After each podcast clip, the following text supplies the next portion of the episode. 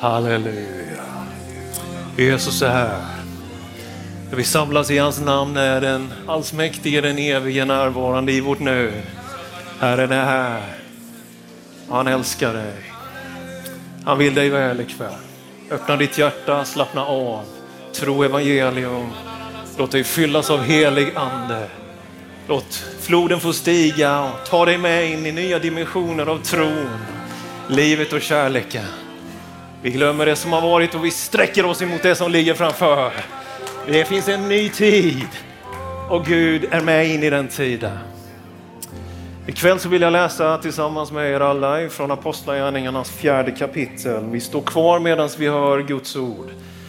Vi älskar det här budskapet, det är oss givet från Herren genom historien, men inspirerat och gudagivet och det är en grund för tro och liv. Och det är näring för vår själ, det är till och med sötare än honung och det är mera värt än guld, står det i psalmerna. Så det är både energi och ett väldigt värde i detta. Läkaren Lukas skriver om någonting som den tidiga kyrkan åker på redan i början av sin historia, nämligen lite kritik. Och i Apostlagärningarna 4 och från vers 23 så läser vi tro på Guds ord i Jesu namn. När de blivit frisläppta gick de till sina egna och berättade allt vad översteprästerna och de äldste hade sagt till dem. När de hörde det ropade de tillsammans till Gud och bad. Herre, du som gjort himmel och jord och hav och allt som finns i det. Du har genom den helige ande talat genom vår fader David, din tjänare. Varför rasar hedna folken? Varför tänker folken tomma tankar?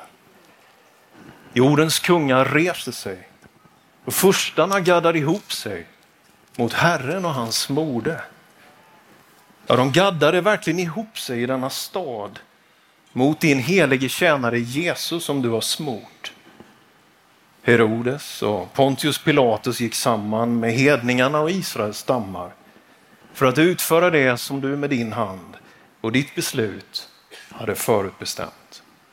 Och nu, Herre, se hur de hotar oss. Hjälp dina tjänare att frimodigt förkunna ditt ord genom att du räcker ut din hand och låter helande tecken och under ske genom din helige tjänare Jesu namn. När de hade bett skakades platsen där de var samlade och de uppfylldes alla av den helige ande och förkunnade Guds ord med frimodighet. Kan vi säga amen? Amen. Varsågod och sitt ner.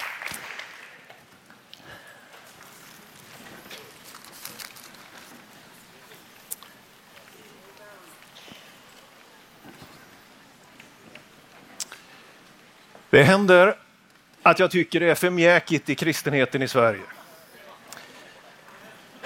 Det händer att jag tycker att vi skulle vara lite tuffare och lite mer cutting edge. Och så har det hänt under den här våren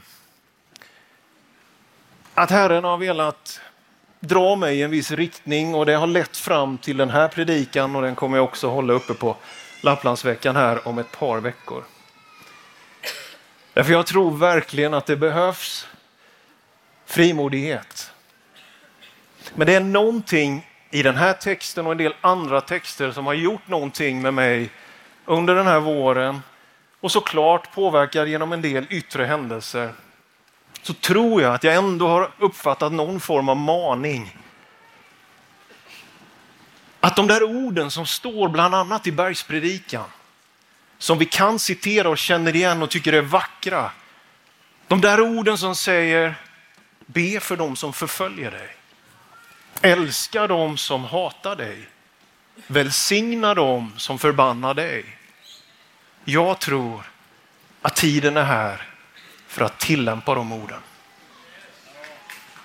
Det ligger någonting framför oss som är djupt och vackert och fullt av tillväxt. Lågkonjunktur i världen, är högkonjunktur i kyrkan. Var så säker. Vi har haft ett litet hack i kurvan, en liten parentes, något virus av något slag. Nu försöker vi glömma det. Och det känns som att det är nästan som man har lust att säga, det är ju mer folk här än i kyrkan. typ. Det är fantastiskt roligt alla som kommer hit till Nyhem. Va? Nu öppnas det upp igen. Vår dopsiffra har ju åkt ner lite granna, men någonstans 12-1300 nyfrälsta döptes ändå mitt under denna villevalla under förra året och vi tackar Gud för var och en utav dessa. Lovat vara Herrens namn. Det verkar som om Herren har skrapat ihop pingströrelsen på det sättet att vi kan inte sitta still och vi kan inte riktigt heller hålla tyst. Det är någonting utöver oss att vi har något som kliar i oss. Jag vet inte hur många olika kombinationer som ryms i pingstväckelsen av olika bokstäver, men de är underbara när de är i funktion tycker jag. Och ändå i detta pockande, drivande, längtande, att bara på något sätt få gå rakt fram igenom allt, så upplever jag det som att anden manar mig att säga att det ska ske i mjukhet. Och det här har rådbråkat mig, det här har pressat mig, det här är något jag inte riktigt har varit sams med.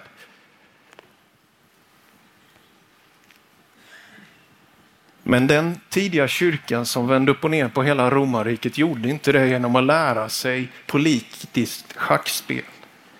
Inte genom att viska till varandra, vi kan sätta en yxa i ryggen på Pontius Pilatus, vi kan väl deplattformera Kajafas. Utan genom att älska sig igenom den förföljelse och det hat man var med om. När andra satte ut sina nyfödda barn i skogen så gick församlingen där och hämtade dessa och räddade deras liv.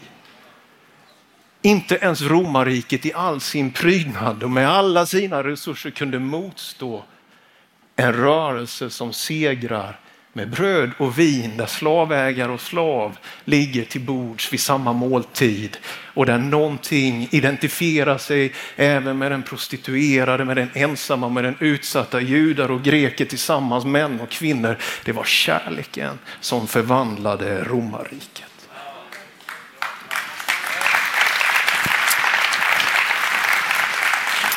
Nåväl, Petrus och Johannes, de har fått lite på tafsen här. De har varit ute och predikat och det har skett ett mirakel. Det sker ju lätt sånt när man predikar om Jesus. Jag tycker vi ska ha en ganska relaxad syn på det här med under och tecken. Det är en naturlig konsekvens av att Jesus blir predikad. Kan vi vara överens om det? är inget krystat, påklistrat. Det händer. Många kommer att bli botade och helade här ikväll. Det har inte med setupen att göra, det har med Jesus att göra. Att han helar människor. Han helar dig. Så det har skett ett mirakel vid Sköna porten och det har lett dem till trubbel för de kan ju dessutom inte vara tysta som sagt. Ja, de blir tillsagda att vara tysta och vad gör de då? De går tillbaka till församlingen, tillbaka till den övre salen. Amy Simple McPherson, Foursquare-rörelsens grundarinna, brukade ofta tala om the tarrying room böneplatsen, bönerummet, väntrummet som också är den övre salen. Platsen där den tidiga kyrkan kunde återvända, där han hade instiftat måltiden och där eld ifrån himmelen hade kommit över dem. Det fanns en plats för den tidiga kyrkan som inte var att kräva sin rätt och ropa i gathörnen utan dra sig tillbaka i det att de var under tryck och börja be till Gud. Och det står i texten vi läste här att de ropade tillsammans till Gud. Och det är någonting så fint över det. Jag vet ibland när jag kajkar runt i våra 440 pingstförsamlingar, så stolt över församlingen, vilket arbete de gör. Och ibland känner jag att jag har inte så stor lust att liksom predika och tala, utan jag vill egentligen bara komma till en församling och ställa mig jämte pastorn på rad ett och prisa Gud. Därför att det är någonting av det som är källan till själva segern, till själva livet i det. Inte smartness och exekution och effektivitet. Även om vi kan vässa en del på vår kompetens så är det ändå så att det är Jesu kraft, det är Jesu seger, det är andens verk som kommer till oss när vi ber. Sluta inte be. Och vad du gör när du kommer till Pingstkyrkan där du bor, vad den än heter, de heter ju massa saker nu för tiden. Men det är sak samma. Vad du gör, tacka Gud för att han är god, för att hans nåd varar för evigt. Ta del i lovprisningen. Om du inte orkar det så gå dit och lyssna när någon annan prisar Gud. Respekten för integriteten, om någon får lida skall han be, skriver texterna. Och om någon är glad så ska han sjunga lovsånger. Denna miljö är fantastisk och Petrus och Johannes gör detta kloka som jag är rädd för att vi inte alltid gör idag. Vi vill reagera, vi vill säga var vi står, vi vill uttrycka en åsikt. Men dessa gick till bönestället, låt oss ta dem i föredömet och vara bedjande i allt och genom allt. Det är den bästa absorberingen av frustrationen, av provokationerna, av det som faktiskt är hotfullt och som till och med kan vara hatiskt emot dig, emot din församling, så är det ändå inte rätt att besvara en provokation med en provokation, hat med hat. Någonstans ser vi ett annat mönster i den nytestamentliga kyrkan där hat inte längre föder hat, utan likt Paulus skriver, besegra det onda med det goda. Inte längre vedergällningens princip, öga för öga, tand för tand, lex talionis, utan en kyrka som inte gensvarade på hot och hat med detsamma, utan som bad till Gud och som helade och hjälpte de fattiga.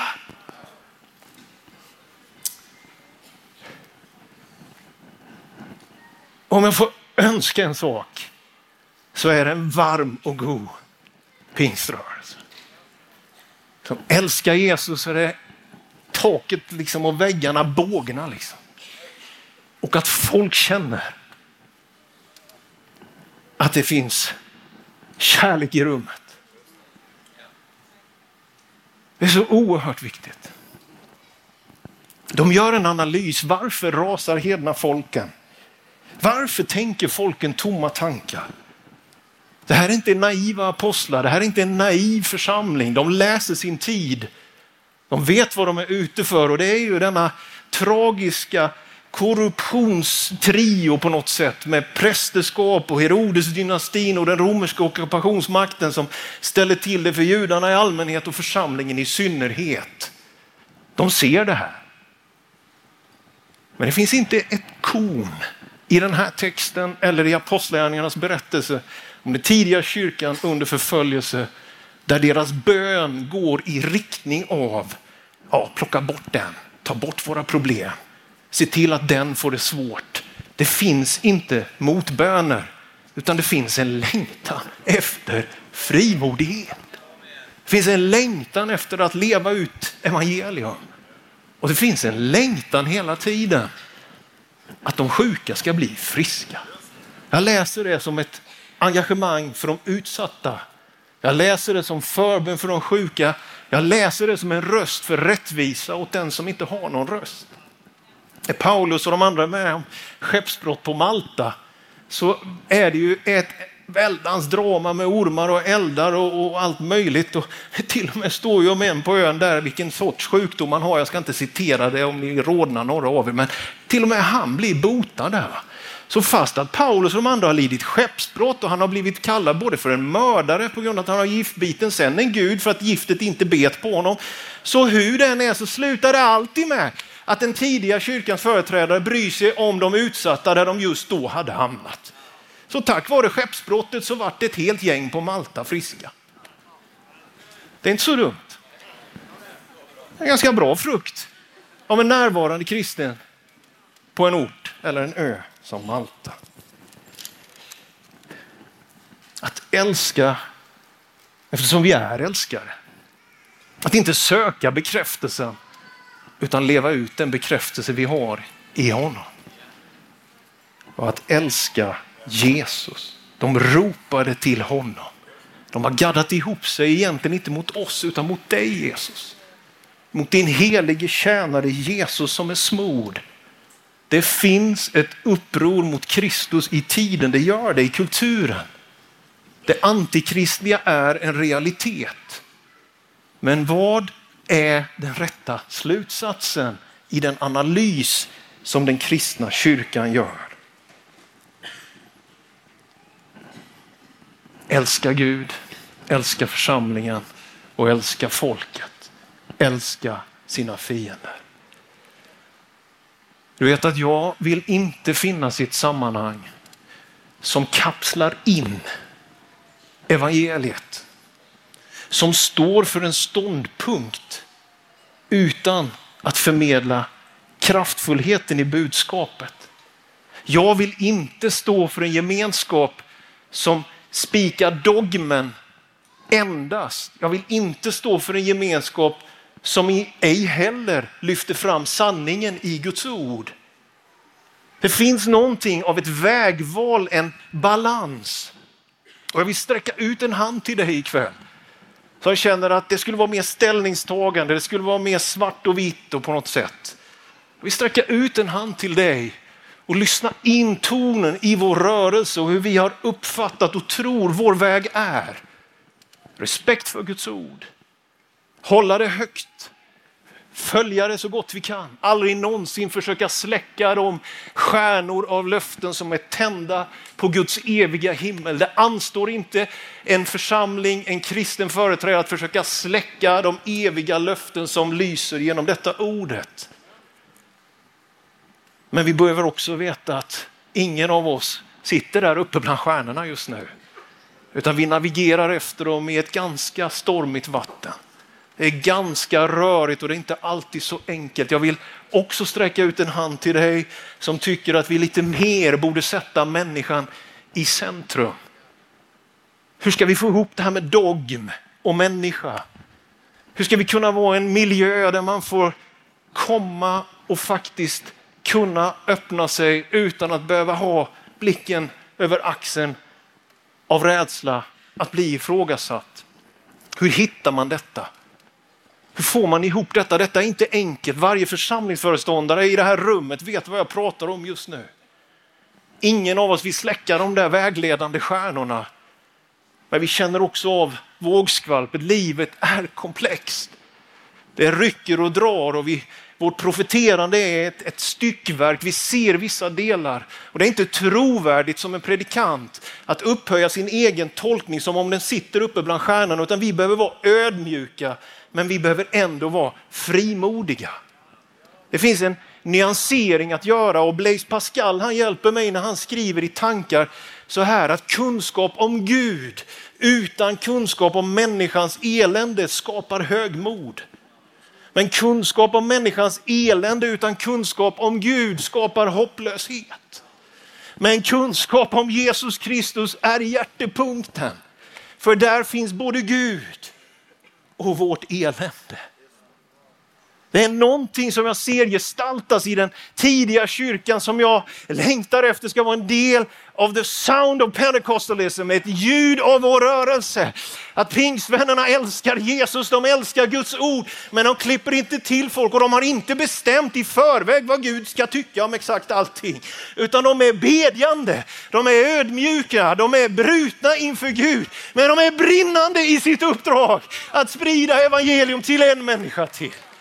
Det, det är där, någonstans, som jag tycker att den tidiga kyrkan gensvarar.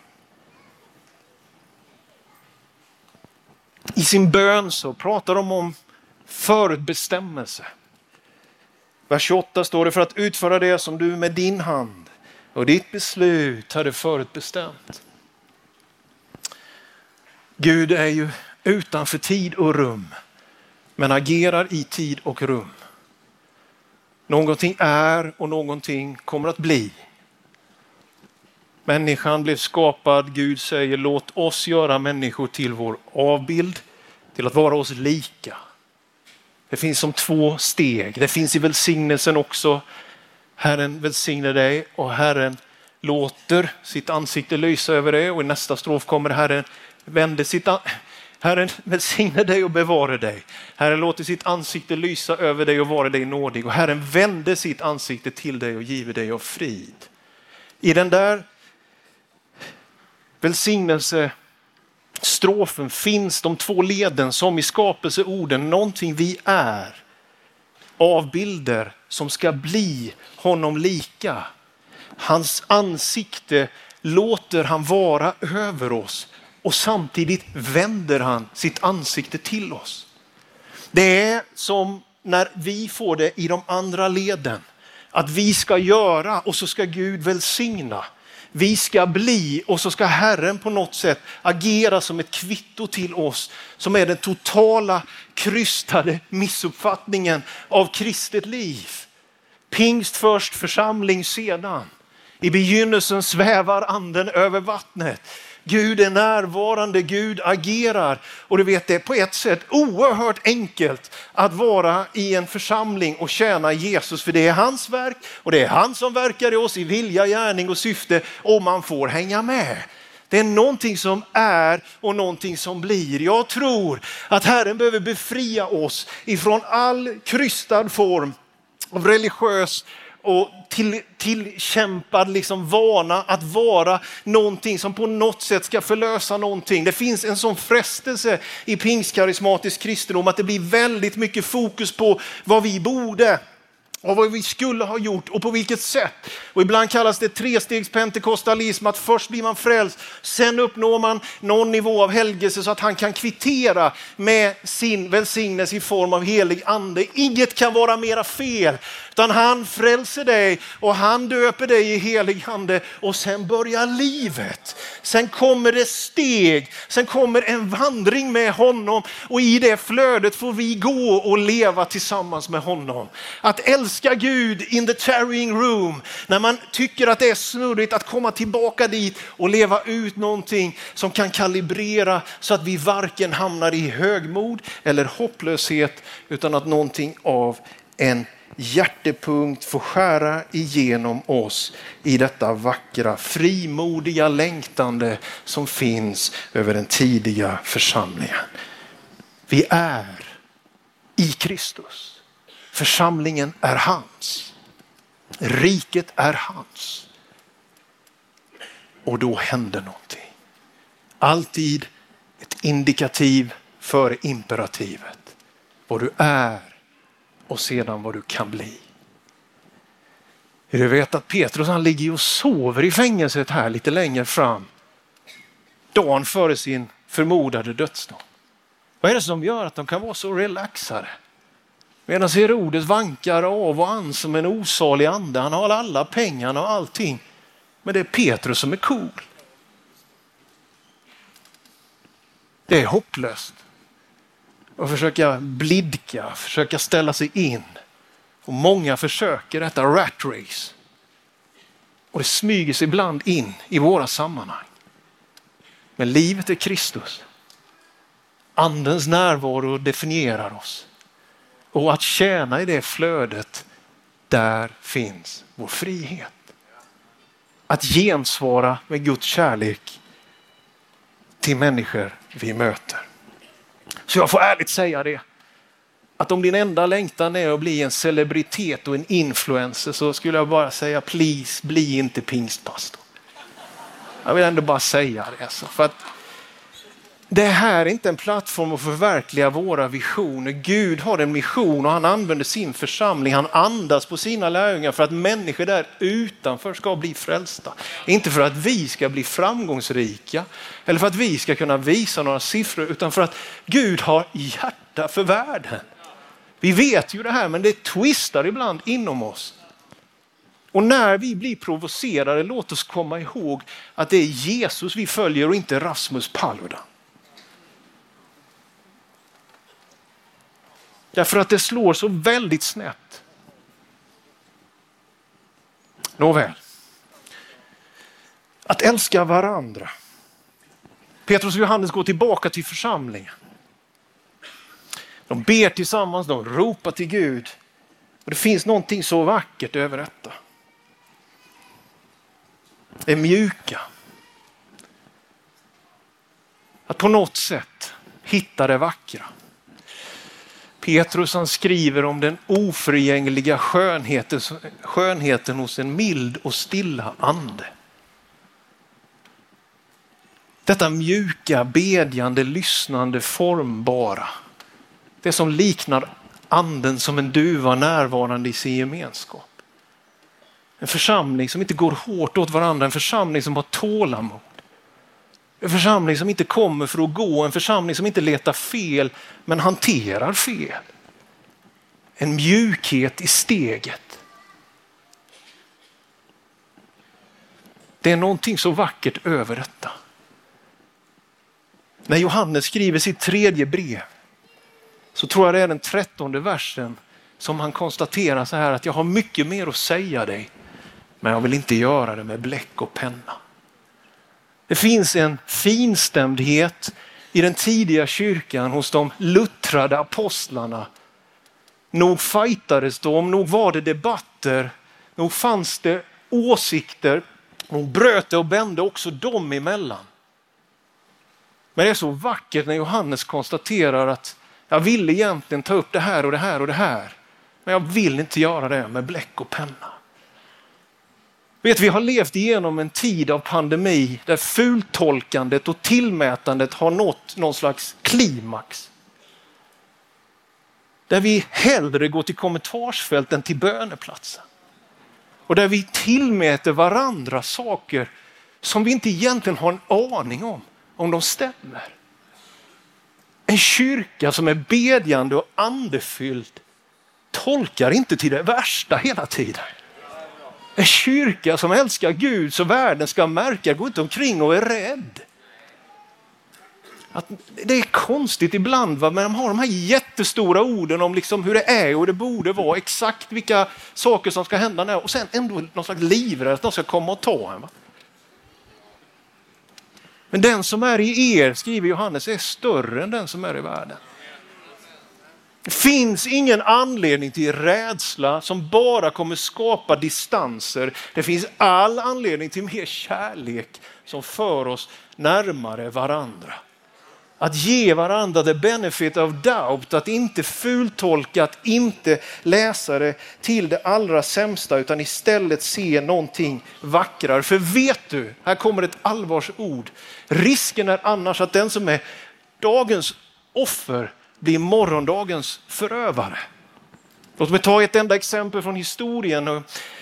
Lenin och Stalin byggde ju upp de här arbetslägren och Gulag i Sibirien och det fasansfullt förtryck och hat och man tog livet av så många människor. Och det var någonting av kommunismens absolut värsta eh, djävulska gärningar emot människor. Men om man kan lite mer av historia så vet man att det sättet att vara repressiv som stat och regim var inget som kommunisterna kom på. De hade själva varit utsatta för det.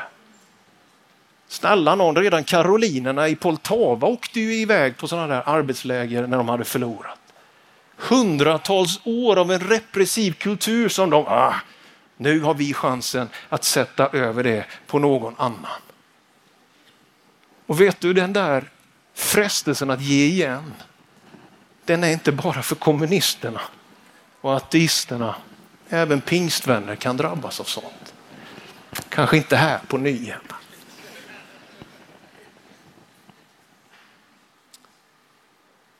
Herren kallar oss till mjukhet i bevarad frimodighet. Herren kallar oss till att bryta orsakskedjorna att inte löna ont med ont. Hjärtpunkten är Jesus Kristus. För ett tag sedan så var det en av Svenska Akademins ledamöter som höll ett högtidstal, det är ganska många år sedan nu. Och han citerar helt plötsligt orden om ett förkrossat hjärta, om en ödmjuk ande. Så lyfter han liksom blicken lite grann och frågar ut i salen, när mötte man den ödmjukheten senast. Tänk om det är så att i en individualiserad, rationaliserad kultur finns ett rop i den svenska folksjälen efter en god och varm pingströrelse. Och när man får höra ett ord om Jesus som frälser och man får känna av värmen i blicken och man får se ett alternativt sammanhang som inte låter sig definieras som denna värld. Det mjuka är inte svagt. Det mjuka är starkt.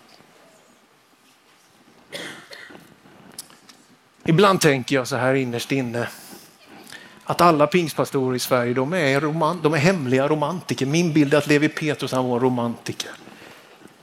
Nu ska jag ha lite lyrikstund här, en kort sekvens. Här finns en känd svensk kärleksdikt av Bo Bergman. Jag ska bara läsa den första strofen så inte ni rodnar här. Det är en så fin inledning som jag tycker är applicerbar in i en församlingsrörelses mylla och miljö och kultur. Dikten börjar så här. Jag fryser om dina händer. Jag fryser om dina händer.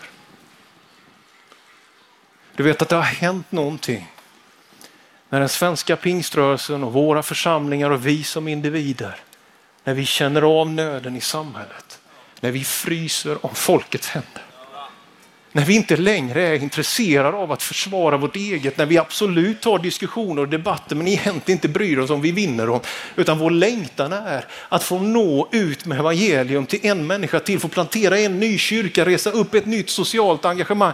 För att det finns de som fryser där ute och det känns i hela församlingskroppen. Jag vill predika egentligen inte för Nyhemshallen ikväll, utan för folket, för stammarna, språken, länderna där bortom, de som inte är här.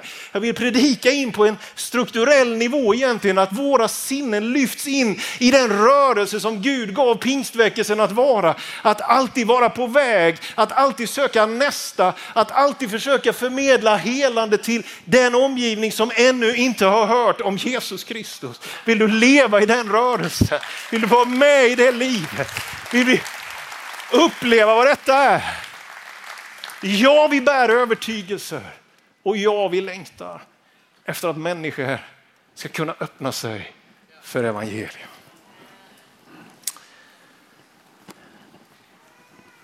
Här förleden hemma i församlingsledningen i Västerås så tog jag mig för att läsa Apostlagärningarna 7. Apostlagärningarna 7 det är, det är ett kapitel som eh, Ja, det är Stefanus tal innan han blir dödad. Vi läste hela kapitlet.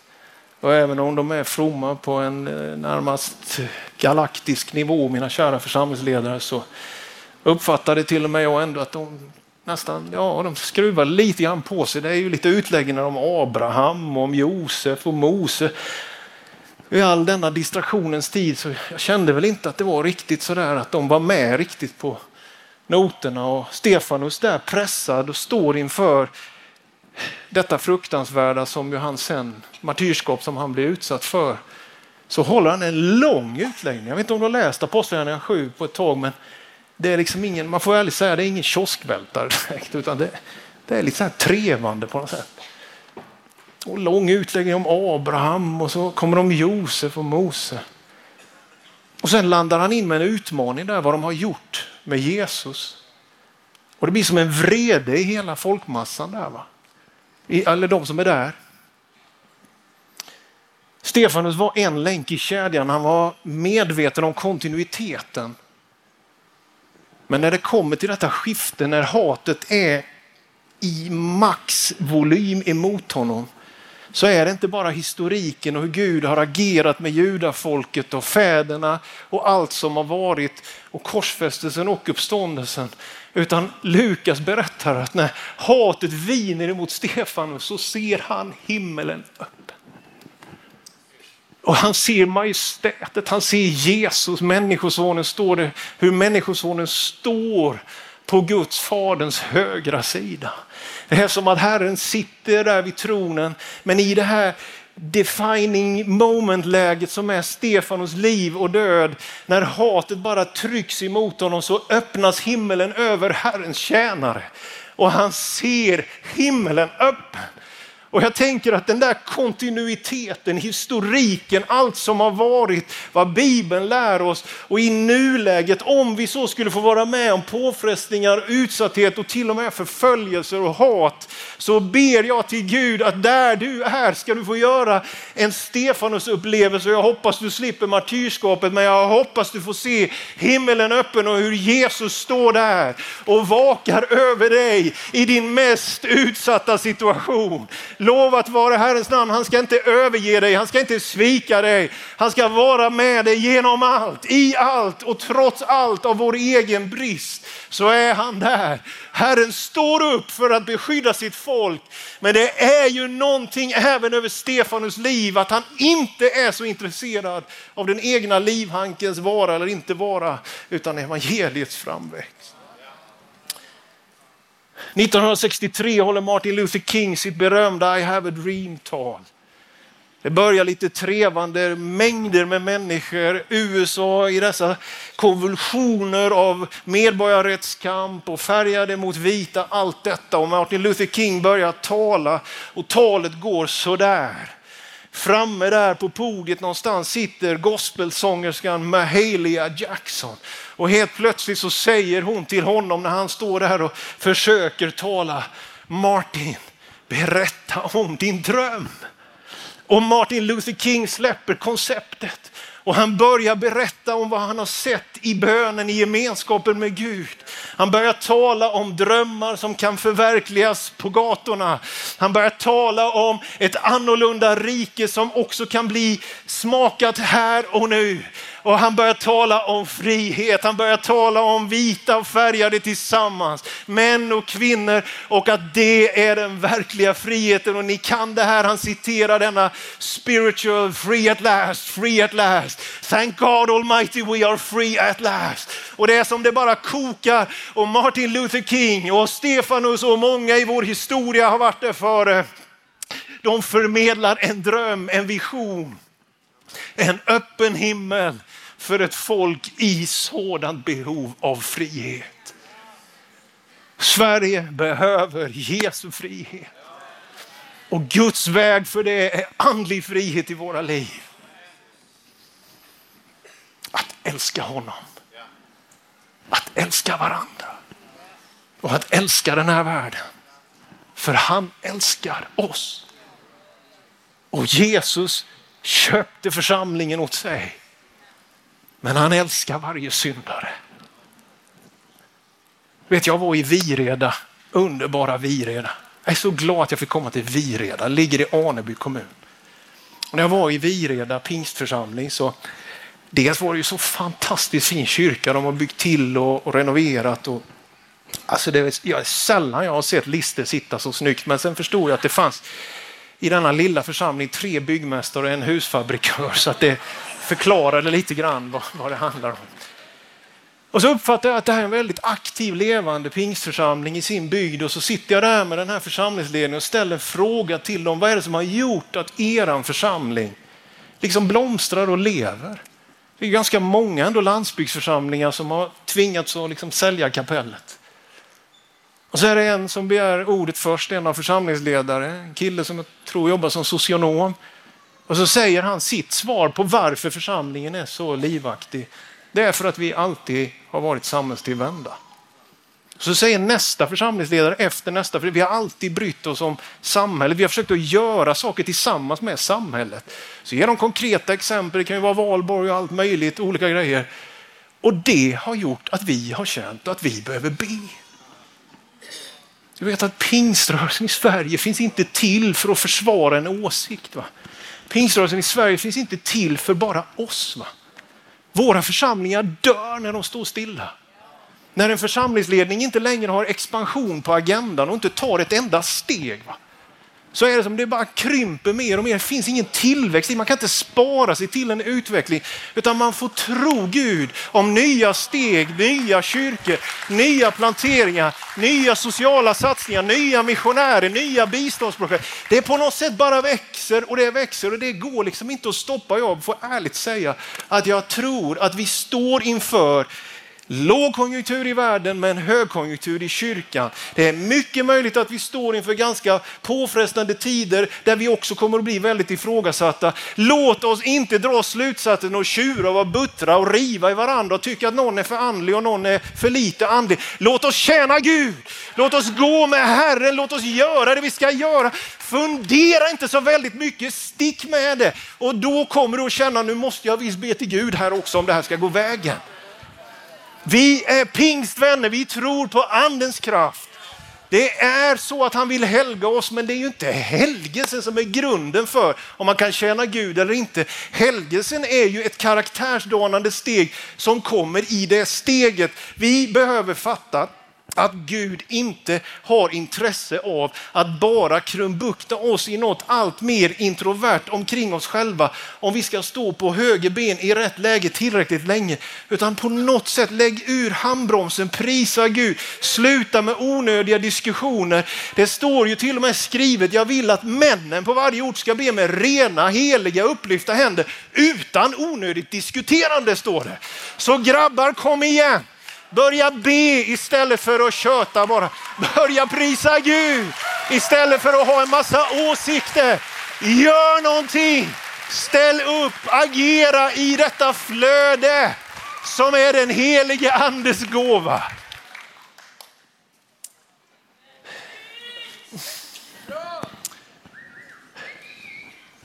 Jag sa till dem vi har planerat gudstjänsten med att ikväll så jag, liksom jag vill jag vill att vi ska få betjäna dig. Och jag tror att många ska bli botade, många ska bli frälsta, många ska bli andedöpta här. Men jag får ärligt säga att min, min, min bön är att det egentligen bara är för att svepa dig med i Guds dröm. För att den här världen ska bli frälst och andefylld och helad. Se nu hur de hotar oss bara. Ge dina tjänare frimodighet och bota de sjuka. Det finns en ensam människa i din trappuppgång. Det finns en ung grabb med självskadebeteende i ditt fotbollslag. Det finns en medarbetare på ditt kontor med riskbruk. Det finns så mycket nöd. Men det finns en stor Gud. Så när vi ber med dig vi ber för dig, vet, vi har ju förebedjare här borta på min vänstra sida. Och alldeles strax är du bara välkommen att gå dit och de ber med dig. Vi ber med dig för det du behöver. Men det är klart att vi vet ju vad som händer när Gud rör vid oss. Det blir lite svårt kan jag säga, jag kan förvarna om det. Det är lite svårt att vara egoistisk, girig och missunnsam när Gud rör vid en. Utan någonting pockar på om man vill tjäna honom. Ska vi stå upp över hela Nyhemshallen? Och där du är så vill han möta med dig. Detta respektfulla, detta integritetsfulla, detta stora som finns i att gå med honom. Om du finns här i det här rummet och den kristna berättelsen är inte din berättelse, ge ditt liv till Jesus ikväll. Tro på honom så ska du vara frälst för alltid. Gå till våra förebedjare och berätta att du vill bli en kristen ikväll. Om du är här och inte har blivit döpt i den helige ande, du talar inte nya tungor, gå till våra förebedjare, de lägger sin hand och när de har gjort det så kan du öppna din mun och tala detta barnaspråket, detta änglarnas språk som inte är kodat intellektuellt utan ett hjärtats språk. Gå till böneplatsen om du är sjuk och behöver ett vidrörande. Men låt oss också gå inför Gud med det som ligger framför oss. Och alldeles strax så kommer vi också att be in i det som är struktur i vårt samhälle och vad Guds riket ska få betyda i det som ligger framför. Men låt oss lovsjunga nu tillsammans med våra goa lovsångsledare här och så är du välkommen. Förbönsplatsen är redan öppen. Kom! kom. Det är enormt stort behov av att få möta Gud, inte minst efter tre års pandemi. Jag behöver det. Du vet att de här förebedjarna och vi som predikar, vi behöver det lika mycket som du. Vi alla behöver det. Vi tjänar Gud tillsammans, vi lägger våra händer på varandra så att säga. Så välkommen när lovsången börjar att ta emot av Guds närvaro.